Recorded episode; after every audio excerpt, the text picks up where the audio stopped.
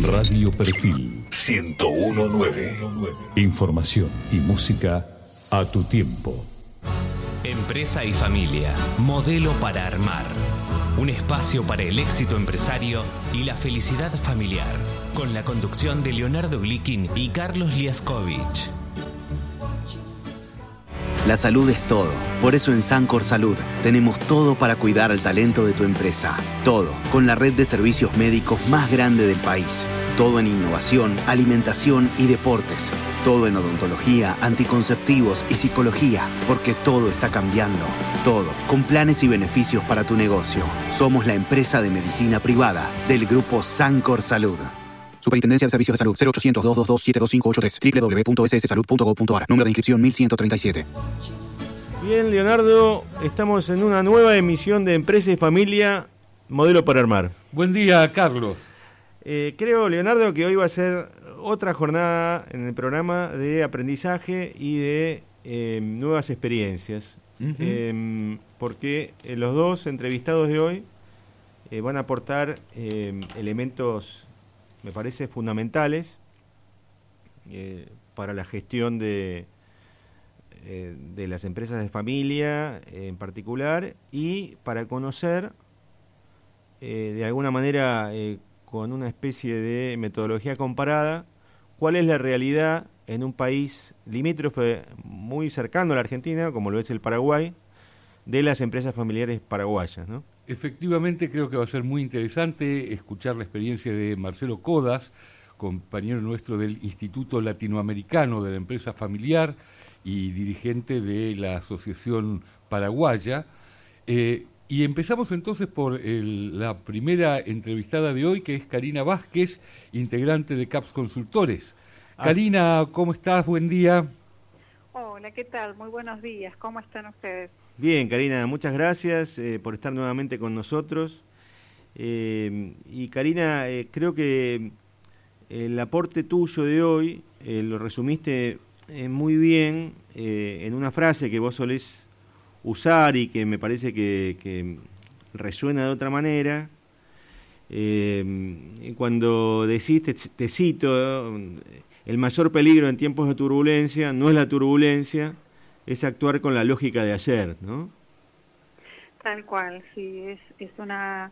Estoy citando a Peter Drucker, ah, bueno, un investigador de las empresas que realmente hace un aporte tan grande que sigue vigente ¿no? en, cada etapa de, evolución de las empresas. Sí, sí, me hace acordar mucho a la frase esa, no, es tan no, no, importa tanto lo que te pasa, sino lo que haces con, con lo que te pasa, ¿no? Exacto, exacto. Eh, y vos tenés otro concepto que creo que puede ser muy rendidor para, para un oyente, un empresario que nos oiga, o un asesor de empresas que, que, nos, oiga, que nos esté escuchando y que este, tenga que, eh, de alguna manera resolver problemas en, en, una empresa de familia, que es el, que es el concepto de consolidación. ¿Qué, qué, sería la consolidación de una empresa eh, eh, particular de familia? Bueno, es un proceso de madurez de la empresa en donde se toma conciencia después de, todo un recorrido de logros y de éxitos, que bueno, hay límites que están dentro de la propia organización y que hay oportunidades para que podamos seguir desarrollando la empresa familiar. Eh, esta, consolidación... en realidad, perdón, en este punto no es solamente la empresa familiar, sino en general aplicable a las pymes. O sea, toda pyme tiene que pasar por un proceso de consolidación eh, precisamente para poder estar en algún grado de estabilidad, ¿no es cierto? Totalmente. Eh, y es, real para todas las empresas. hay un momento en el cual se necesita hablamos a veces de madurar desde la organización para que la empresa pueda seguir desarrollándose. es, decir, es decir, madurar en el sentido, para, para abundar en la, en la metáfora, en el sentido de que la empresa, a ver, para imaginar, digamos, la empresa se ha, crecido rápidamente como crecen los bebés y los niños, ha sacado sus hormonas, digamos, como lo hacen los adolescentes, pero llega un momento de bueno, empezar a, eh, a desarrollar autonomía, empezar a desarrollar otras fortalezas que empiezan a corresponder a la vida adulta, digamos, a madurar en ese sentido también, ¿no? Totalmente, son varios aspectos que se tienen en cuenta eh, en este proceso de madurez que realmente traen muchos beneficios para que la empresa pueda crecer y para que también, enfocándonos en las empresas familiares, las familias sigan eh, fortaleciendo la armonía, ¿no? Eh, siempre hablamos, Karina, de eh, esa palabra que suelen usar los consultores especialistas en este tema, que es la palabra profesionalizar. Y mm, yo justamente para insistir en el concepto de consolidación, siempre recuerdo un caso, algo que efectivamente me ocurrió. Estábamos trabajando con una empresa y estaba en juego, porque así lo habían pedido los titulares, la idea de profesionalizar la empresa. Y lo que observábamos los integrantes del equipo de CAPS Consultores es que había mucha resistencia por parte de los mandos medios, que eran quienes tenían que llevar este proceso adelante, y en particular, si había alguien resistente en este equipo, era justamente el eh, gerente, que no lo llamaban gerente, lo llamaban obviamente eh, jefe, que eh, era la persona en la cual más apostaban los dueños de la empresa. Entonces, frente a tanta resistencia, decidimos entrevistarlos en forma individual para ver qué les pasaba. Entonces me tocó a mí entrevistar a este jefe y le pregunté, ¿qué significa para vos profesionalizar? Su respuesta fue, para mí profesionalizar es que me corten las piernas. Es decir, para él profesionalizar significaba echarlo y traer a un ingeniero de Harvard. Claro. Cuando en realidad la clave está, y por eso es que eh, nosotros usamos tanto el término consolidar más que profesionalizar, porque en realidad profesionalizar significa hacer crecer a las mismas personas valiosas que existen dentro de la empresa. Totalmente, y, es real que es una palabra que eh, moviliza a veces por malas experiencias, pero creo que bueno, no nos tenemos que quedar en eso, eh, tomar desde este concepto de, lecciones aprendidas y decir, bueno, eh, ¿cómo podemos trabajar realmente este proceso en el cual la idea es incorporar herramientas para construir un nuevo pensamiento, ¿no? una nueva forma de funcionar con los recursos, con las personas que están trabajando. Eh, a veces hay una asociación de la profesionalización eh, en, la cual se relaciona que en verdad, bueno, eh, hay que llenar de gerentes la empresa, hay que meter profesionales, hay que sacar a los que están, eh, se va a perder el control. Y bueno, creo que parte de, todas estas cuestiones son las que están eh, directamente relacionadas con, esa asociación negativa y con estas cuestiones como las que compartís, Leonardo.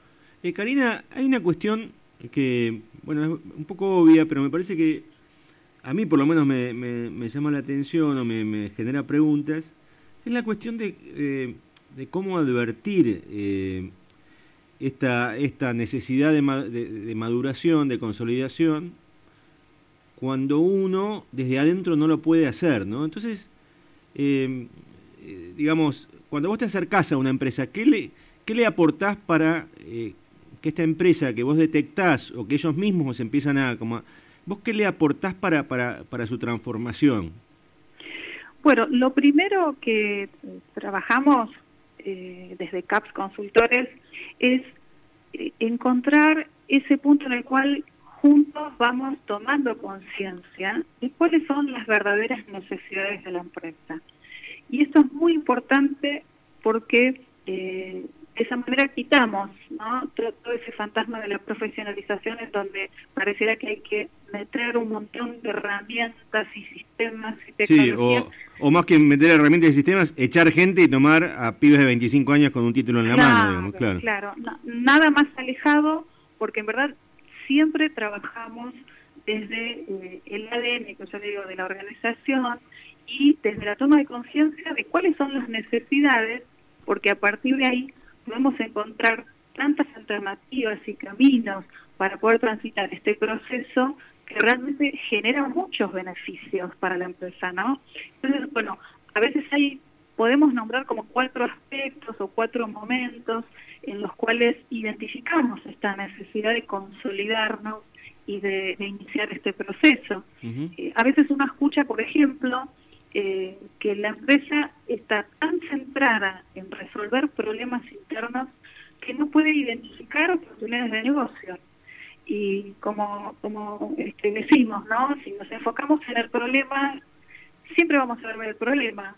Eh, y acá este es un punto clave porque la empresa, eh, más allá de poder superar todas las cuestiones que puedan haber internas, está para poder crecer, desarrollarse y avanzar en la idea de negocio.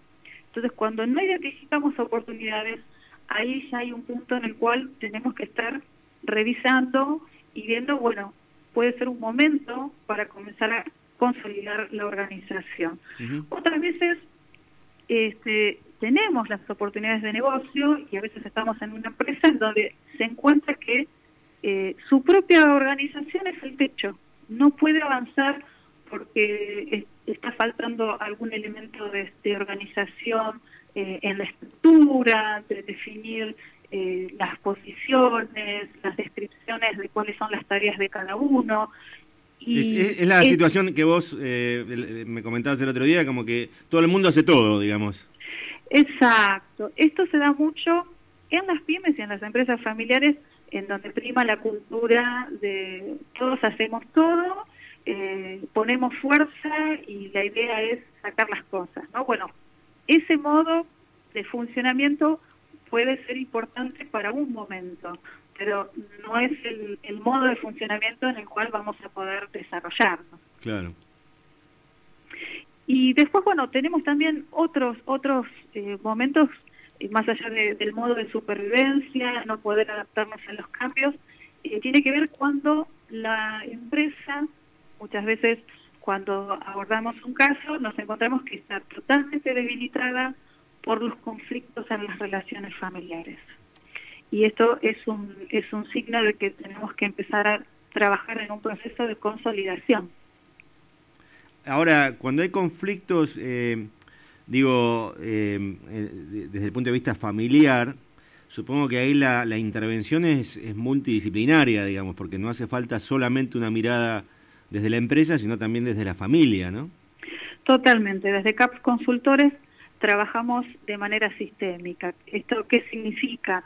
Que nosotros estamos para acompañar en todo este proceso eh, revisando la estrategia de la empresa, viendo los temas de estructura, de organización, eh, de distintas herramientas que necesite la empresa, pero por supuesto también sobre las relaciones de familia, eh, muchas veces la ausencia de espacios que tienen para comunicarse mm. eh, termina eh, teniendo todo una, un impacto en la comunicación dentro de la organización también. Y no hay no hay no hay espacio para escucharse para establecer una cultura de, de comunicación de debate de consenso de soñar de crear. Y bueno estos aspectos son fundamentales no eh, ¿Algún ejemplo reciente, eh, Karina, que, vos te acuerdes de, intervención? O reciente o bueno, pero digamos, a mí me interesa en particular eh, alguna, alguna experiencia generada o este, detectada durante el proceso este de pandemia que tanta, tantas transformaciones está generando, ¿no? Bueno, hay muchos casos, porque estos son, son, son temas de, que, en el día a día vemos en empresas que tienen todo el potencial para seguir creciendo, pero comienzan con estas alarmas que si no se toman a tiempo eh, terminan teniendo un impacto directo negativo con un costo altísimo, ¿no? Mm. Eh, eh, hay un caso muy interesante sobre cómo la empresa estaba tan centrada, una empresa de, de varios hermanos, tan centrada en los problemas que tenían, en su comunicación y en sus relaciones interpersonales, que habían dejado de lado la estrategia en, un contexto donde la complejidad de la incertidumbre es muy grande y se necesita tener eh, una, una percepción muy clara del mercado y avanzar hacia los cambios que, que, demanden un poco el contexto, ¿no? ¿Y en qué te dabas cuenta vos que habían abandonado la estrategia? Digamos, ¿Qué es lo que eh, vos les ayudaste a ver que ellos no veían, porque a veces uno desde adentro piensa que este, mira la facturación, mira los días en la calle, mira este, la situación en el banco y dice, bueno, estamos bien, estamos zafando, digamos, no estamos tan mal. Pero vos, este, ¿qué, observabas que ellos no podían? Bueno, el primer síntoma es que están todo el tiempo viendo cómo resolver los problemas operativos. ¿no?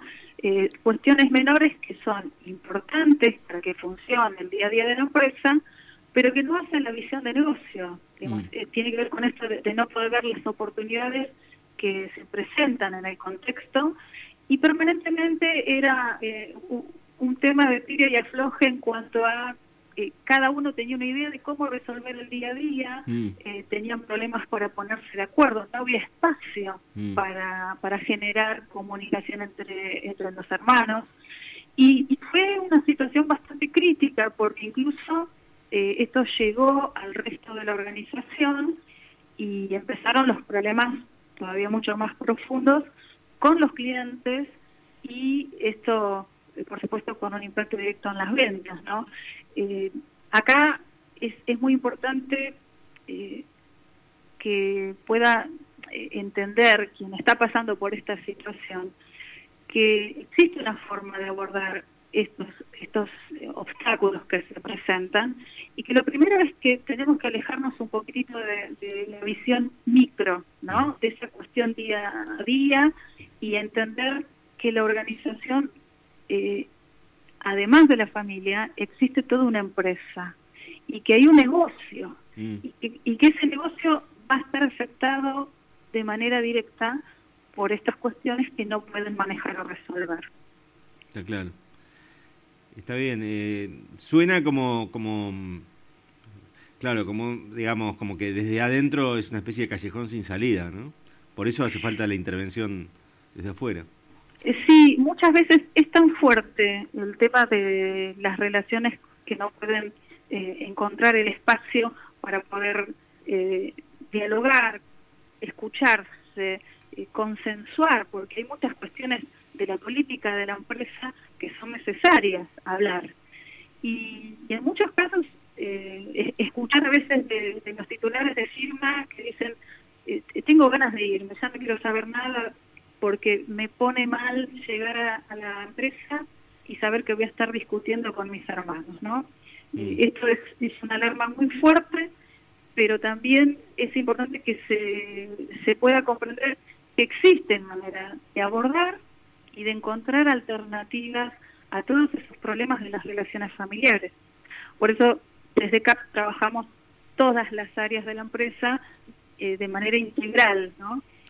¿Y cuánto, desde el punto de vista, digamos, más concreto, cuánto demora un proceso así? Eh, entre que eh, a vos te, te, convocan y, hay una etapa de diagnóstico, de, de, investigación, digamos, por parte del consultor o de los consultores, y después se pasa a la parte de puesta en marcha de, esta solución. Digamos, ¿cómo, cómo, ¿Cuánto tiempo eh, empiezan a verse los resultados y, dura la intervención de, este tipo? Bueno, esa es una pregunta habitual. Eh, realmente cada empresa tiene una, una realidad totalmente diferente y entonces uno lo primero que hace es diagnosticar desde dónde partimos. Mm. Y lo importante de esto como siempre compartimos, es que hay resultados parciales que se empiezan a evidenciar. Y esto eh, es algo que les da tranquilidad a las empresas familiares porque empiezan a ver como una luz, ¿no? Empiezan a ver de que, bueno, existe otra forma de poder manejar la situación que nos está llevando a tener mayor seguridad de que vamos a superar el problema. Mm. Entonces, hablar de plazos en general eh, no, no, no, suelo sinceramente decir, bueno, esto en cinco meses se resuelve. Porque depende también todas las cuestiones internas de la organización, de Sí, de cuánto, y supongo, supongo, de cuánto se abra también la empresa, cuánto se abran los, los protagonistas para, para que esto ocurra, ¿no? Totalmente, pero lo que sí es importante dejar en claro que desde el momento que hay una decisión en buscar una salida, existe eh, un, eh, un, impacto eh, en, no en los resultados finales, pero sí en las mejoras del día a día.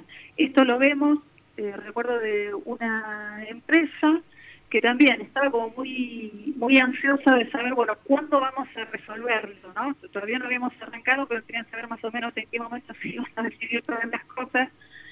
Y, bueno, y, compartimos eh, esta forma de comenzar a ver la empresa y mm. las mejoras eh, desde otro lugar y eh, valorar los pequeños este, logros que hacen a la totalidad de ese recorrido para llegar a, esa armonía familiar, a esa mejora en la empresa.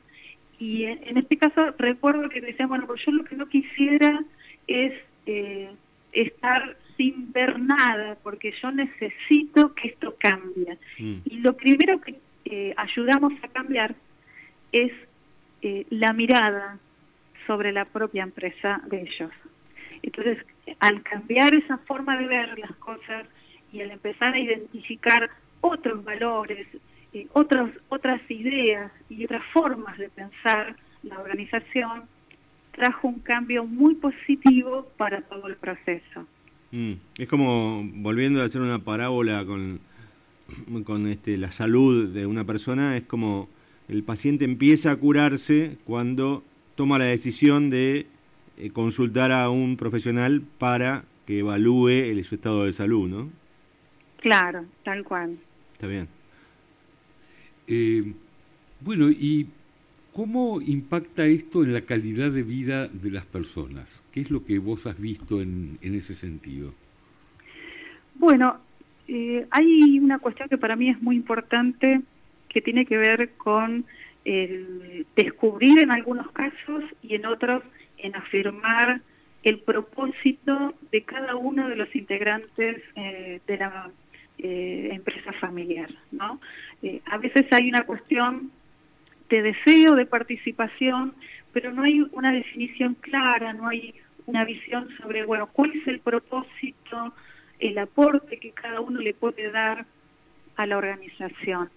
Y trabajar sobre esa idea de propósito eh, genera un, bienestar desde la realización, desde la vocación de las personas, eh, porque también acá hay, una cuestión que cuando hablamos de profesionalización o de consolidación, eh, no todas las familiares tienen una, una formación técnica y esto no es una limitación para poder trabajar y aportar.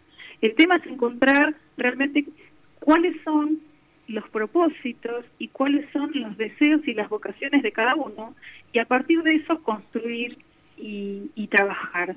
Eh, este, este, es un, punto muy importante para el bienestar de, de cada uno de los integrantes de la familia. Y por otro lado, cuando descubrimos la, la importancia de la comunicación, de la escucha, de generar esos espacios en donde podemos hablar sobre lo que queremos, sobre lo que nos pasa, sobre lo que deseamos para, la empresa, eh, genera un bienestar muy grande desde el punto de vista eh, del reconocimiento del valor del otro. Todos tienen su voz, todos tienen una idea, todos pueden eh, aprender del otro. Y esto también es un valor muy importante. La cultura del aprendizaje dentro de la organización familiar es de un valor inmenso, porque permite eh, trabajar desde los, las lecciones aprendidas y los conocimientos que han tenido los fundadores eh, y abrirse a las ideas que van aportando las distintas generaciones de continuidad.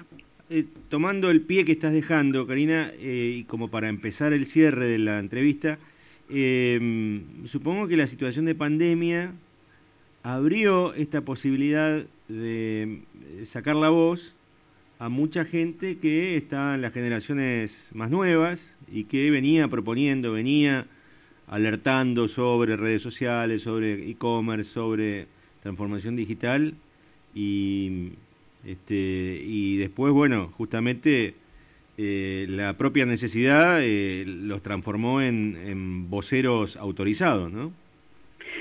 Totalmente. Este contexto aceleró ciertos procesos que en otros tiempos por ahí eran mucho más largos y, creo que junto con la cultura de aprendizaje, eh, hay una cultura de reconocimiento, de valorización, que también la generación que trae impulso, ideas, innovación, eh, es necesario trabajar hacia sus antecesores. Entonces creo que ahí sí se logra una sinergia bastante interesante porque cada uno tiene algo muy importante para aportar. Y, esto no es este, eh, comenzar de cero. Acá hay una base de una empresa que en general ha logrado cosas muy importantes. Y, este, es, este es el objetivo y también es el trabajo. Dentro de esta consolidación tiene que ver con, bueno, afirmar eh, esos valores eh, y esas lecciones aprendidas que son traspasadas a la, a la generación de continuidad y seguir construyendo, seguir profesionalizando, integrando herramientas. Eh, esto genera también un bienestar no solo para la familia, para todas las personas que trabajan en esa organización, que es clave desde el orden de la estrategia, la estructura, bueno, y todas las cuestiones que vamos trabajando en la empresa y que, eh, insisto en esto, tiene un beneficio muy importante, eh, porque a veces la falta de consolidación eh, genera pérdida de oportunidades de negocio, mm. sencillamente porque la empresa no está preparada para avanzar hacia ese, ese salto y ese proyecto que puede llevarlo a mayor desarrollo. Y muchas veces se deja de percibir mayor rentabilidad por todas estas limitaciones de, organización, eh, de estructura. Cuando hablo de estructura me refiero eh, a que cada uno pueda encontrar su lugar, su tarea, coordinar y, y así poder avanzar ¿no? hacia el desarrollo de la empresa. Sí, está clarísimo. Bien, creo que nuevamente Karina eh, nos está ayudando mucho a identificar este tipo de problemas y, este, y aporta además soluciones, ¿no, Leonardo? Efectivamente, así que Karina, muchas gracias por tu intervención de hoy y seguramente vamos a volver a pedirte que, que nos sigas contando un poco de tu experiencia en materia de consultoría de empresas familiares. Bueno, muchísimas gracias. Es un placer compartir esta mañana con ustedes. Bueno, igualmente. Que sigas muy bien. Gracias. Hasta luego. Estuvimos conversando con Karina Vázquez, eh, integrante de CAPS Consultores.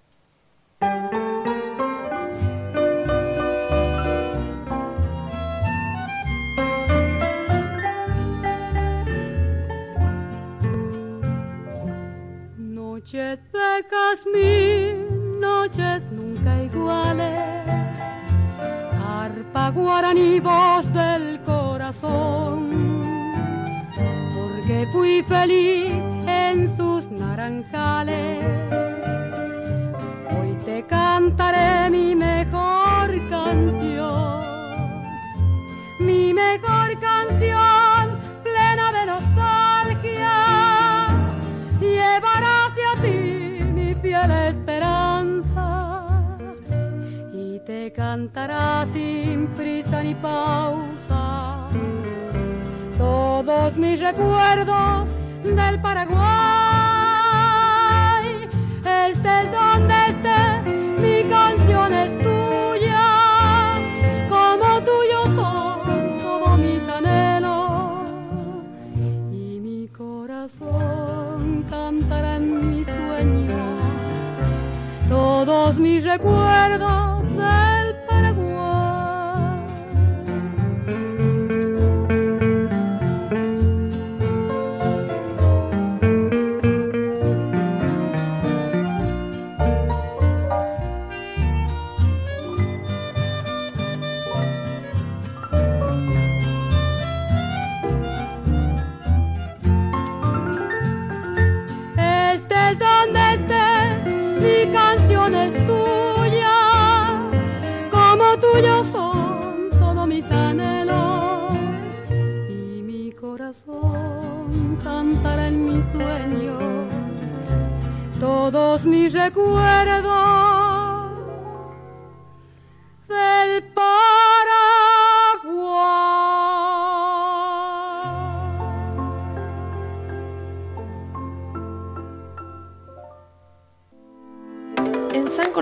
Cuidamos el talento de tu empresa.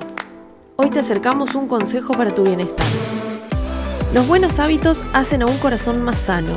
Realiza actividad física aeróbica al menos 30 minutos todos los días. Controla el consumo de azúcar, sal y grasas. Suma más frutas y verduras a tu alimentación. Línea Empresa es nuestra propuesta de servicios para cuidar a tu gente y acompañar el crecimiento de tu compañía. Empresa y familia, modelo para armar. Un espacio para el éxito empresario y la felicidad familiar. Bueno, nuestros oyentes, Leonardo, seguramente se estarán preguntando por qué escuchamos la voz tan dulce de la jovencísima Mercedes Sosa que eh, estaba cantando recién Recuerdos del Paraguay. Una muy dulce canción. Y vos lo habías adelantado antes, habías dado una pista fuerte que es, obviamente, la participación ahora en el segundo bloque del programa de Marcelo Codas. Exactamente. Que nos está eh, eh, recibiendo, nos está escuchando y nos va a dar la entrevista desde Asunción del Paraguay. ¿Quién es Marcelo Codas, Leonardo? Bueno, Marcelo Codas es un distinguido miembro del Instituto Latinoamericano de la Empresa Familiar. Es abogado de origen, pero como todos los profesionales que trabajan en consultoría, muchas veces dejamos nuestra profesión inicial para poder abrirnos a un abordaje eh, interdisciplinario. Y ese es el caso de Marcelo, al cual conozco desde hace eh, varios años, trabajando muy fuertemente por el desarrollo de la cultura de la empresa familiar en Paraguay. Y me parece que está en línea. ¿Es así, Marcelo? Buenos días. Buenos días. Buen día.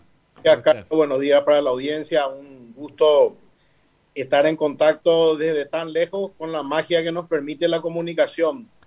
Así es. Exactamente. Así es. Eh, y además, eh, bueno, eh, para completar lo que la presentación que, que hizo de ti, este Marcelo, vos sos un representante y un dirigente del, de la Asociación de, Empresas Familiares de, de Paraguay, ¿verdad?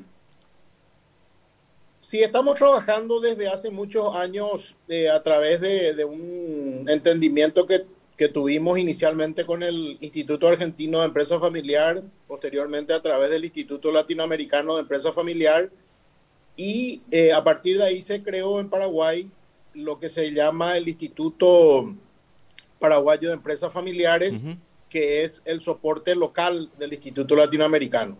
Tenemos un equipo eh, interdisciplinario de de colegas y hace unos días hemos lanzado el primer libro, eh, una obra colectiva.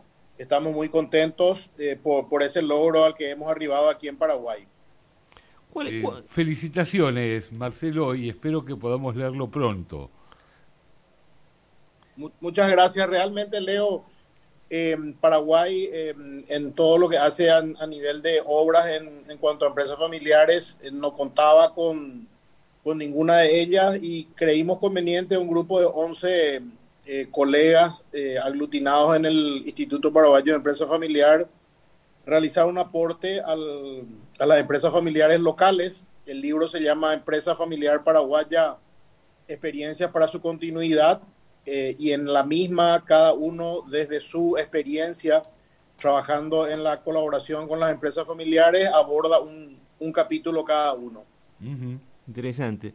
Eh, Marcelo, ¿cuál es? Eh, es una pregunta demasiado abarcadora probablemente, pero ¿cuál es la, la, descripción que puedes hacernos de eh, la empresa familiar en Paraguay? Es decir, porque uno a veces tiende a asociar empresa familiar con pymes, pero supongo que debe haber grupos em, empresariales importantes en, en Paraguay que surgieron y siguen siendo empresas familiares y además debe haber también la problemática de la sucesión generacional, de los de los fundadores tradicionales versus las nuevas generaciones, empresas centenarias, el panorama debe ser bien rico, ¿verdad? Sí, en, Paraguay eh, se produce el, fenómeno muy similar a lo que se produce por lo menos en, la región y por qué no en todo el mundo. Eh, no tenemos nosotros estadísticas oficiales y justamente la idea del segundo trabajo que pensamos abordar desde el instituto es eh, realizar un trabajo en la línea de, obtener información oficial, pero básicamente en nuestro país el 80, del 80 al 85% de las empresas son familiares, la gran mayoría de ellas son pymes, la, la, mayoría también está en primera y segunda generación. Existen sí empresas centenarias familiares, algunas en tercera y otras en cuarta generación, pero son pocas. La mayoría se mueven en el rango de primera y segunda generación y abarcan un poco todo el espectro, comercio, servicios, agricultura, ganadería. Como ustedes saben, nuestro país eh, es, un, es, una nación que trabaja fuertemente en todo lo que es eh, agricultura, ganadería.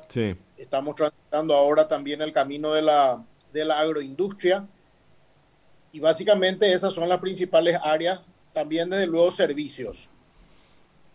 Y supongo además que porque en general uno, eh, bueno, eso pasa eh, con, con, la mayoría de los países eh, latinoamericanos, uno asocia Paraguay con Asunción, pero supongo que al interior, digamos, mal dicho interior, digamos, en el resto del Paraguay, debe haber también, este, digamos, familias locales o empresas locales que en cada, en cada región tienen su, su desarrollo propio, ¿no?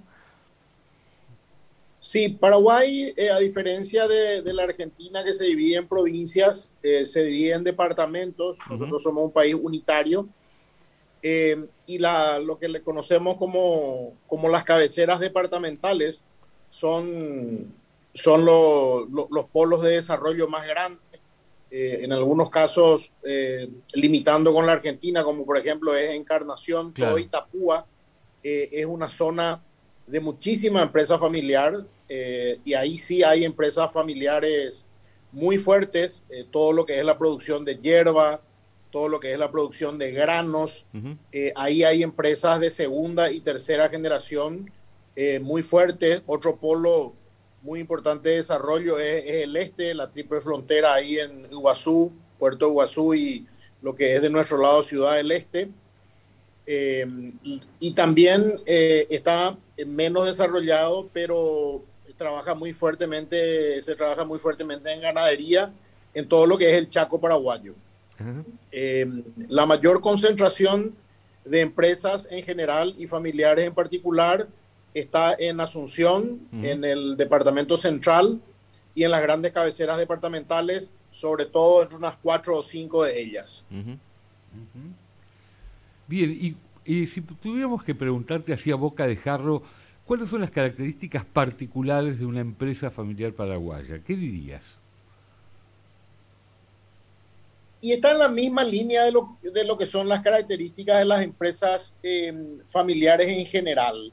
Em, la, transmisión sobre todo de valores, eh, esto que decimos siempre que las empresas familiares eh, tienen alma, Muchas de ellas tienen el apellido de la familia incluido en la, en la razón social.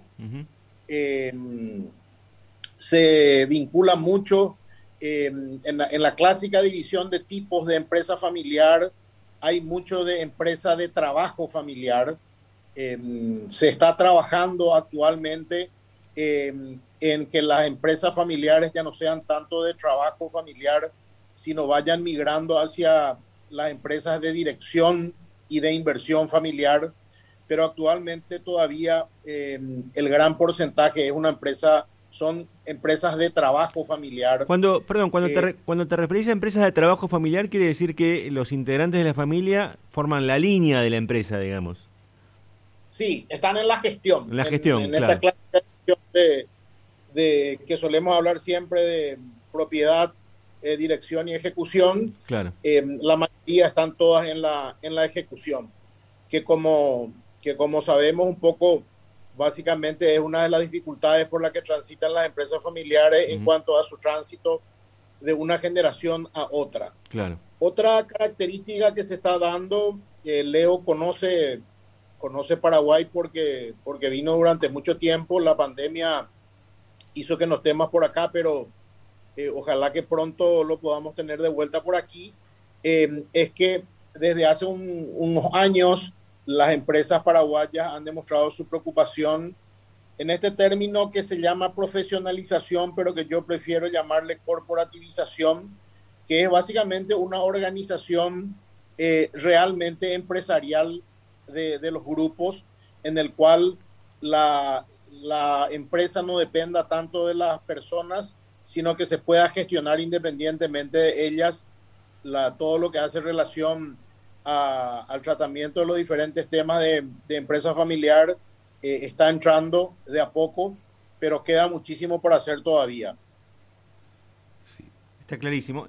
Y con respecto a, un tema, bueno, eh, muy trabajado en este programa y, por supuesto muy necesario en, muchas oportunidades, que es el tema del protocolo familiar. Eh, ¿Cómo está la situación allá? Es decir, hay, desde el punto de vista de la, del avance, de la experiencia, de la, legalidad incluso en, el Código Civil, es decir, ¿cómo, cómo, se viene transitando esto ahí? Em, en Paraguay no hay muchas familias que tengan protocolo familiar, sí las hay, pero son pocas. En cuanto al valor legal del protocolo en Paraguay, es un, tema que, que, lo hemos estudiado en su oportunidad y hemos llegado a la conclusión de que el protocolo sí tiene valor legal en Paraguay, basado fundamentalmente a que se formaliza a través de un contrato eh, que básicamente es eh, un, un acuerdo de accionistas eh, y en Paraguay el artículo 715 del Código Civil establece que los acuerdos que se establecen en los contratos constituyen para quienes lo firman una obligación a la que deben someterse como a la ley misma. Entonces, partiendo de la base que el protocolo se instrumenta en un contrato, a partir de ahí tiene un valor legal. No es menos cierto que esto no está todavía muy desarrollado en Paraguay, eh, por lo cual no tenemos fallos vinculados a que si el protocolo eh, es válido o no, porque no ha sido llevado a tribunales en ningún caso todavía. Todavía no hubo conflicto al respecto, digamos.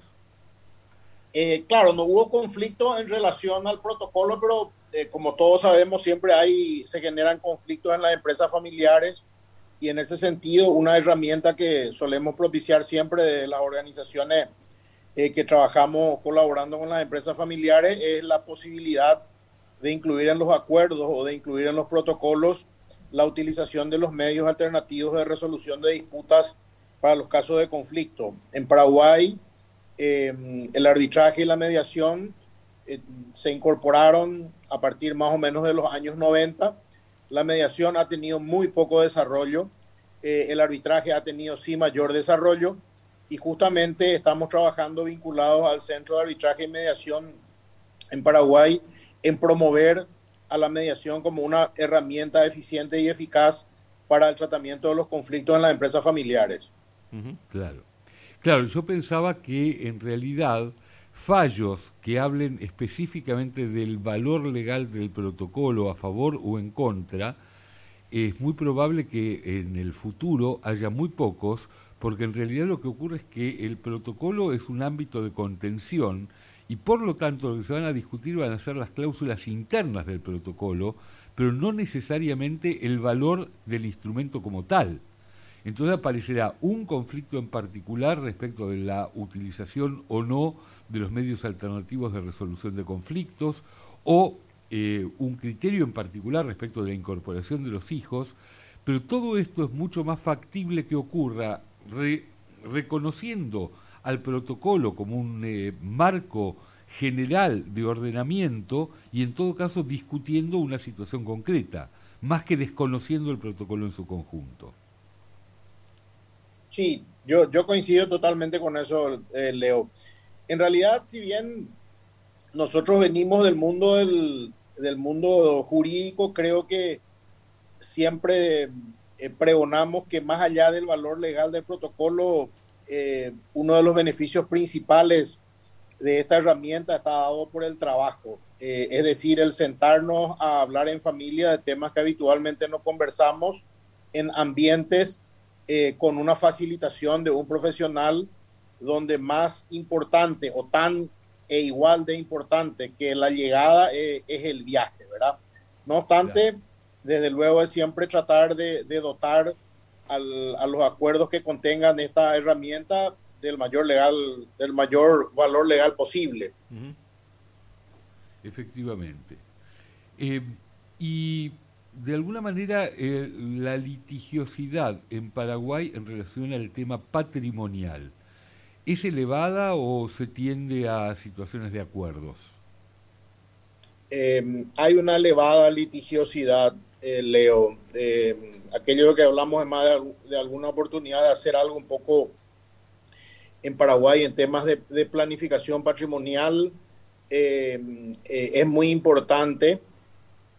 Yo creo que la pandemia produjo un fenómeno de en que muchas familias o muchos fundadores de empresas familiares o cabezas de familia han pasado de preocuparse a ocuparse de la planificación. En todo este tiempo, desde mayo probablemente del año pasado, particularmente hemos tenido muchísimas consultas y hemos generado bastante trabajo en el ámbito de la planificación, porque eh, de, la planificación patrimonial familiar. En rigor de verdad, en la litigiosidad es importante en cuestiones de orden patrimonial, porque como yo digo siempre, el problema empieza cuando uno dice yo quiero mi parte. ¿Y cuál es mi parte? Es el gran problema. Y cómo llego a mi parte es el, es la otra situación. Pero a la, a la pregunta tuya, sí, hay, hay mucha litigiosidad en, en, este, en esta área.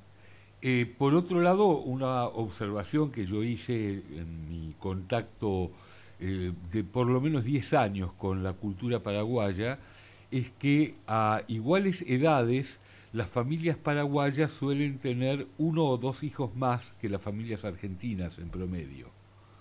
Cuando digo iguales, igual, iguales edades, digo porque a medida que eh, las familias son más jóvenes, se tiende a tener menos hijos, a llegar a ese número de dos o hasta de unos cuando hay divorcios muchas veces. Pero digamos, en eh, hijos nacidos entre los años 70 y 90 aproximadamente, en Paraguay hay muchas familias con cinco o seis hijos y en la Argentina muchas veces en esos casos nos encontramos con tres hijos o dos. Y esto tiene eh, una incidencia enorme en el tema patrimonial y en la relación con la empresa familiar. Eh, eh, la, apreciación que, que, tenés es absolutamente así. yo que, que, provengo de una familia un poquitito más antigua que lo que señalaste, somos tres hermanos y somos una familia corta en Paraguay. cinco hermanos para personas que tenemos entre 55 a 60 años de familias de cuatro o cinco hermanos era, era lo mínimo realmente. no, no era raro en Paraguay ver familias con cinco o seis hijos, ¿verdad? Actualmente eh, eso se ha, ha, disminuido y los chicos de hoy en general tienen dos a tres hijos. No, no es raro ver familias con dos hijos nomás. Lo que también tenemos en Paraguay es el fenómeno mundial que los chicos no terminan nunca de irse de la casa, ¿verdad? Eh, lo cual también de alguna manera representa una toda una situación nueva en cuanto al, a la estructura familiar. ¿Y, qué, ¿Y qué ocurre, Marcelo, con respecto al tema eh, género? ¿no? En la Argentina, bueno, en los últimos cinco años ha habido una explosión, eh, digamos, enorme, no tanto en, el aspecto empresarial, aunque ha repercutido, por supuesto, eh, y entonces empieza a revalorizar mucho a, las a las hijas que antes eh, eran marginadas o eran colocadas en, lugares este, secundarios. Allá, ¿qué, ¿qué, fenómeno está ocurriendo al respecto? Nosotros, em, el, el, tema del género, estamos un poquito atrás que ustedes en cuanto al, a lo que mencionabas precedentemente. Eh, la mujer sobre todo en las empresas familiares, eh, como para ser sucesoras, son, son pocos los casos. Ahora bien, lo que sí ha ocurrido en el Paraguay en este último tiempo es que hay muchas mujeres muy destacadas a nivel, a nivel empresarial, situación que antes no se daba, ¿verdad? Hoy hay ejecutivas muy importantes de, de, compañías grandes en el Paraguay, eh, son mujeres, y también eh, empresarias, pero todavía hay como una cierta, como un cierto temor de, de los padres eh, en que quien le suceda en el liderazgo al fundador o a la siguiente generación o a la generación anterior sea una mujer. yo tengo una anécdota que no ocurrió en Paraguay, ocurrió en una provincia argentina, pero donde el planteo era que claramente eh, la, integrante de la siguiente generación no podía ser la líder del grupo. ¿Por qué? Porque era un tema en el cual había una mesa chica de empresarios, que eran los que cocinaban el, el bacalao, y la cuestión era que ella, por ser mujer, no podía estar en esa mesa. Entonces yo insistía, porque realmente era la líder natural de ese grupo, ¿y por qué no podría estar en esa mesa? Por las cosas que se dicen. ¿Y a qué te referís? Y bueno, por el lenguaje que se usa.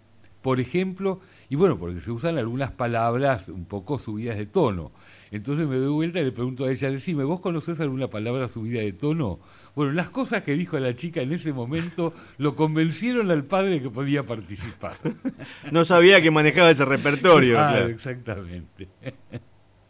Eh, en tren de contar anécdotas, le cuento una anécdota de una familia eh, con la que trabajé hace un tiempo y que, que tiene dos, dos, hijas mujeres y, y, un varón. Eh, todas más o menos de, de una generación, con, una edad comprendida entre 50 y 55. Realmente el liderazgo la tenía una de las mujeres, eh, pero un liderazgo inclusive mayor tenía ya la nieta, porque estamos hablando de una familia en la cual la nieta ya tiene cerca de 30 años. Pero me reúno con el varón en esas reuniones individuales que tenemos y, bueno, hablando, hablando de la sucesión, yo le decía, bueno, y cuando, cuando tu papá resuelva eh, dejar un poquito más la empresa y dejar la presidencia, ¿quién crees que asumiría? Y él me dice, ¿y quién sería sino yo? Si, no soy el, si soy el único hijo varón y tengo su nombre. Pero era justamente el único que no estaba capacitado para sucederlo al padre. Era una cosa simpática. Qué dilema ese, muy, ¿no? Muy interesante. Eh, muy interesante este, esta especie de prejuicio, que no es una especie, este prejuicio respecto del hijo varón, y muy interesante el sallo que implica tener el mismo nombre que el padre. Qué condicionamiento duro y difícil para todos, ¿no? Realmente, eh, sí, eh, eh, el tema de ponerle el nombre, acá en Paraguay, no, no, sé cómo es en la Argentina, ¿verdad? Pero en la época de nuestros padres, habitualmente mucha gente no le ponía a su hijo, a su primer hijo el nombre del padre por una cuestión de, de, suerte, decía que no, no, daba buena suerte ponerle al primer hijo el nombre del padre, entonces lo ponían al segundo. Y el que no tenía un segundo hijo o no tenía un segundo hijo varón se perdía la oportunidad de ponerle su nombre. Ajá. Qué, qué interesante. Qué interesante por todo el condicionamiento que significa tener el mismo nombre que el padre, ¿no? Sí. Eh, bien, bueno, y eh, eh, Marcelo, siempre te has caracterizado justamente por esta capacidad para contar anécdotas, contar situaciones interesantes que, ocurren en la vida cotidiana. Nos gustaría saber algo más respecto de eh, la entrada de los jóvenes a la empresa familiar. ¿Cómo se está dando actualmente en Paraguay? ¿Con qué actitud por parte de los jóvenes y con qué actitud por parte de los mayores? Y nosotros todavía estamos un poquito en, ese, en esa situación donde el padre es el que, el que sigue creyendo que es el que sus hijos todavía son, son chicos para sucederle y algunos ya tienen 35 a 40 años. Eh, esa es una situación que se da. Y por otra, eh, una situación que se está dando desde hace unos años es que muchos chicos han ido a estudiar afuera, eh, especialmente a Estados Unidos o a Europa, eh, y están, están bastante bien preparados, digamos, desde el punto de vista académico. Eh, sí, siempre cuesta, ya que la, la, incorporación cuando vuelven, porque normalmente cuando uno vuelve de afuera, cree que puede llevar el mundo por delante, pero todavía es la juventud Em, le juega un poquito de repente en contra en cuanto a la, a la serenidad que se debe tener en el mundo empresarial. Em, básicamente lo que se tiene hoy en Paraguay em, eh, es un nivel de, de, profesionales jóvenes eh, muy, muy bueno, de muy, de muy buena formación académica por lo menos, pero siempre está la dificultad eh, entre el padre, que tiene 70 años más o menos, el hijo que tiene 30, 35 y que mm, el padre todavía no quiere soltar el bastón de mando y el hijo que ya, ya no, no aguanta más las ganas de, asumir el liderazgo, ¿verdad? Esa es la situación eh, que tenemos aquí, que creo que básicamente es una situación general. Sí, eh, es una situación general simplemente que en los países, eh, diría, del llamado primer mundo, y en algún sentido, por lo menos en la ciudad de Buenos Aires, esta cultura está siendo tomada, la ética del baby boomer es un poco diferente, entonces aparece el deseo de poder retirarse, es decir, que aparece como un valor para el padre el hecho de dejar la empresa. Vos sabés que yo soy autor de un libro que es Exiting, el arte de dejar la empresa sin dejar la vida, y justamente me refiero a ese modelo donde una persona al llegar a los 65 años se plantea el deseo de poder retirarse. Entonces ya no se trata de resistir a la llegada de los hijos o a la llegada de profesionales en la empresa, sino al contrario de estimularlo y a veces de ser muy activo en ese estimularlo. Claro. Sí. Em, también em, parte de, del efecto pandemia, como yo le llamo, es de que hoy en día los padres han, se han dado cuenta eh, que mm, en muchas ocasiones han, han, dejado de vivir por el trabajo, eh, por el tiempo que han dedicado al trabajo y hoy en día eh, están pensando o ya están implementando acciones concretas en, en hacer efectiva la, la transición. Pasa que es un poco un tema generacional, ¿verdad? La gente que hoy eh, tiene más o menos 65 años eh, piensa muy diferente al, a, la gente que tenía esa edad en, en los 80 o en los 90. Eh, y hay gente que sí está, está ya empezando a practicar eso, pero estamos todavía en una fase inicial. Bien. Está claro. Bueno, es todo un desafío, creo que es algo que puede ayudar al mejor pacto entre generaciones por un lado y también a que la gente más grande pueda vivir mejor, con más calidad de vida, con menos tensiones.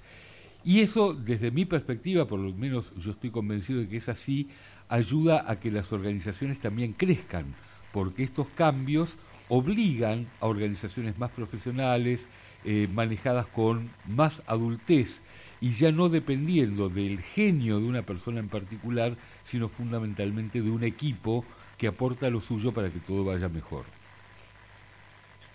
Sí, yo creo que lo que mencionás, eh, Leonardo, es la clave. Eh, sabemos que la personalidad del fundador es siempre demasiado fuerte e imposible en general de ser reemplazado por una sola persona, por lo cual eh, generalmente a, un fundador le sucede un equipo. Y eso es realmente en lo que hay que, en lo que, hay que trabajar, en lo que estamos eh, trabajando en Paraguay. Y, y, el, y el organismo básicamente para eso es el, el directorio en el tipo el societario más utilizado en el Paraguay, que es el de la sociedad anónima. Nosotros tenemos, eh, creo que como en la Argentina, pero inclusive tal vez más debilitado ese órgano y funcionamos básicamente, funcionan esos órganos como, como lo que se denomina vulgarmente como el directorio del sello de goma, ¿verdad? Tal cual. Pero nosotros se está empezando a transitar ahora hacia, una, hacia un funcionamiento efectivo del directorio. También se está empezando a, a contratar a profesionales eh, como directores no familiares, pero es todavía una cuestión eh, que está en su, en su fase absolutamente inicial. Pero sí hay mucha conciencia en el empresariado familiar local en que hay que realizar acciones concretas que permitan que una empresa pase de una generación a otra. Bien, Se está trabajando eh, bien, Marcelo. Eh, ¿Perdón? No, no, bien, Marcelo, ya estamos, la verdad, un poco justos de tiempo. Así que eh, me parece que es este. Creo que Leonardo eh, ya estamos este, bien en tiempo y me parece que ha sido realmente un aporte muy valioso el de Marcelo Coder. Te agradecemos muchísimo, Marcelo, y esperamos verte por Buenos Aires apenas la pandemia lo permita. Así será. Muchísimas gracias a ustedes por la oportunidad, por la oportunidad. Un fuerte abrazo y mi respeto para la audiencia. Bueno, que sigas muy bien. Muchas gracias. Estuvimos conversando con Marcelo Codas, que nos hablaba desde Asunción. Marcelo es director del Instituto Latinoamericano de la Empresa Familiar, Delegación Paraguay, y consultor de empresas de familia eh, eh, también en Paraguay. Bien, Leonardo, ha llegado el fin del programa y este, nos queda solamente dejar nuestras señales de contacto. Efectivamente, pueden, eh, eh, si quieren volver a escuchar este programa o programas anteriores, pueden hacerlo en www.empresayfamiliaradio.com, pueden mandarnos un mail a producción pueden mandarnos un WhatsApp al más 54911 66667519 Pueden seguirnos en Instagram, en Facebook o en Spotify por nuestros nombres, Carlos Liaskovich, Leonardo Glikin. Así es, y no se olviden, por supuesto, los jueves eh, para eh, las 3 de la tarde escuchar las columnas también de Leonardo Glikin, eh, aquí también por Radio Perfil, que siempre suman dentro de lo que es el, el programa Empresa y Familia, Modelo para Armar. Bien, nos queda solamente saludarnos. Hasta la próxima. Hasta el sábado, gracias. Esto fue Empresa y Familia, modelo para armar. Un espacio para el éxito empresario y la felicidad familiar.